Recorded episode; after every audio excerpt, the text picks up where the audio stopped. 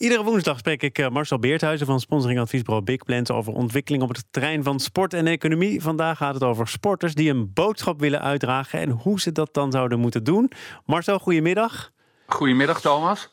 Uh, om uh, te verklaren waarom wij het hier nu over hebben, moeten wij naar Brazilië en het Verenigd Koninkrijk. Kun je dat even kort toelichten? Ja, twee opvallende dingen. Er was een Braziliaans beachvolleybalster, die heet Carol Solberg.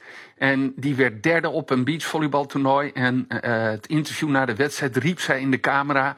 En niet om te vergeten, weg met Bolsonaro. Nou, dat werd een enorme uh, rel in Brazilië. En uh, ze zou geschorst worden. Braziliaanse volleybalbond ontzettend kwaad. Ze zou zelfs een boete kunnen krijgen van 15.000 euro. Nou, uiteindelijk liep dat allemaal met een sisser af. En kreeg zij een schorsing. Hè. De vraag was, ja, je hebt de regels overtreden, want je hebt onze sport in discrediet gebracht. En het is ook slecht voor de sponsors. Nou, het liep met een sisser af, maar wat wel opvallend was, dat... Uh, ja, een paar jaar geleden twee volleyballers uh, waren die met hun handen het cijfer 17 maakten. Wat, wat uh, toen de verkiezingslijst was van Bolsonaro. En onlangs een, een voetballer, Felipe Melo, ook uh, juist een, een, een aanmoedigingsgebaar voor Bolsonaro maakte. En dat niet be, uh, uh, bestraft werd, zeg maar. Dus dat viel op. Ja, en dan hebben we Lord Sebastian Coe, Sir Sebastian Coe, hè, nu de baas van de Mondiale Atletiekbond World Athletics. Die heeft gezegd tegen de regels van het IOC en het Internationaal Olympisch Comité. Ja, ik vind juist wel dat sporters tijdens de Olympische Spelen moeten kunnen knielen op het podium als ze dat willen. Uh, want ze moeten gewoon kunnen zeggen wat ze wil. Maar het IOC uh, die wil dat voor ons nog niet. Nee, het is wel een grote bond en een zeer gerespecteerd uh, voorzitter van die bond die nu zegt: we gaan dit toch anders doen. En het werd vooral uitgelegd als wie wil knielen, want dat was natuurlijk een andere uiting, politieke boodschap. Moet dat ook op de Spelen kunnen doen? Wat betekent dit nu voor de houdbaarheid van de opvattingen van het IOC? En, en volgen er nog misschien andere grote internationale ja, bonden? Nou, het, ja, het IOC verwijst dan altijd naar de regels. Hè. Regel 50 van het handvest staat in dat we niet willen dat politieke en religieuze gebaren worden gemaakt. Of raciale propaganda, dat mag ook niet. Maar ze snappen wel dat we nu ook in andere tijden leven. En ze gaan ook in gesprek met de atletencommissie om te kijken wat ze hieraan kunnen doen. En ook bij andere bonden zie je dit. Hè. Dat was een tijdje dat bijvoorbeeld na een WK voetbal de Brazilianen gewonnen hadden. Met allerlei uh, boodschappen richting God uh, op hun shirt naar buiten kwamen.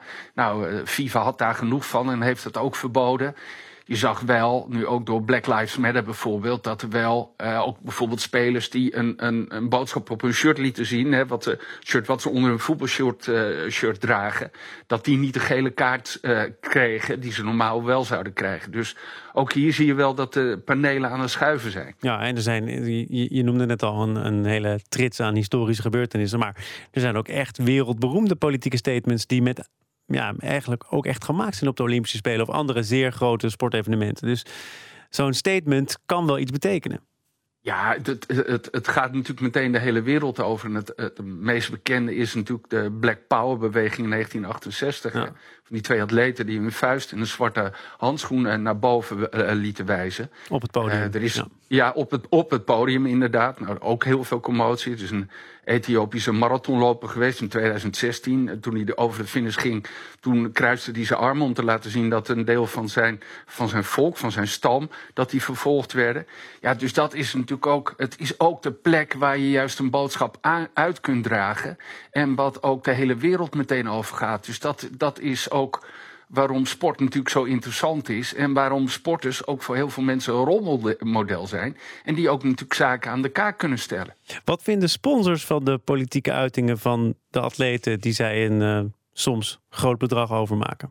Ja, nou, een paar jaar geleden zei ik dan juist, ze willen zich het liefst afzijdig houden. Die willen niet gemengd worden in dit, uh, in dit soort discussies. Inmiddels zie je dat ze zich niet afzijdig kunnen houden.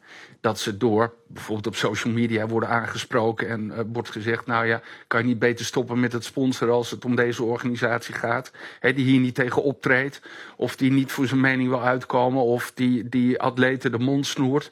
En je ziet ook dat er natuurlijk steeds meer bedrijven komen die gewoon zelf een boodschap uitdragen.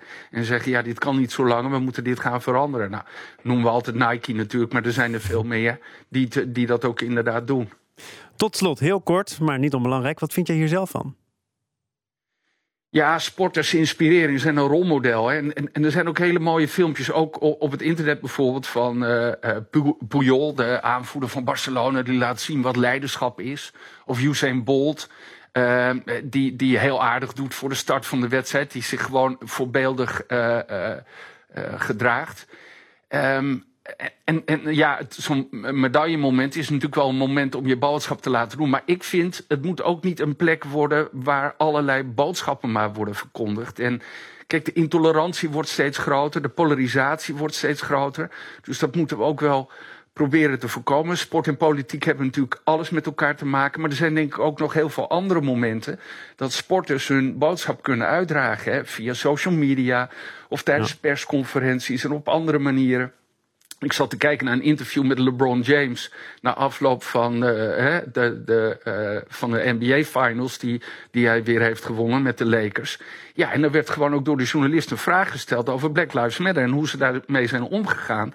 En hij kwam met een hele mooie uh, boodschap daar. En dat, dat maakte minstens zoveel indruk. Dus ik vind zelf eigenlijk dat we het podium maar een beetje schoon moeten houden van uh, al die verschillende boodschappen, hè, hoe belangrijk of onbelangrijk ze ook zijn. En dat atleten genoeg momenten hebben om de aandacht te trekken en hun verhaal te verkondigen. Marcel Beerthuizen, dank voor jouw eigen verhaal en tot volgende week.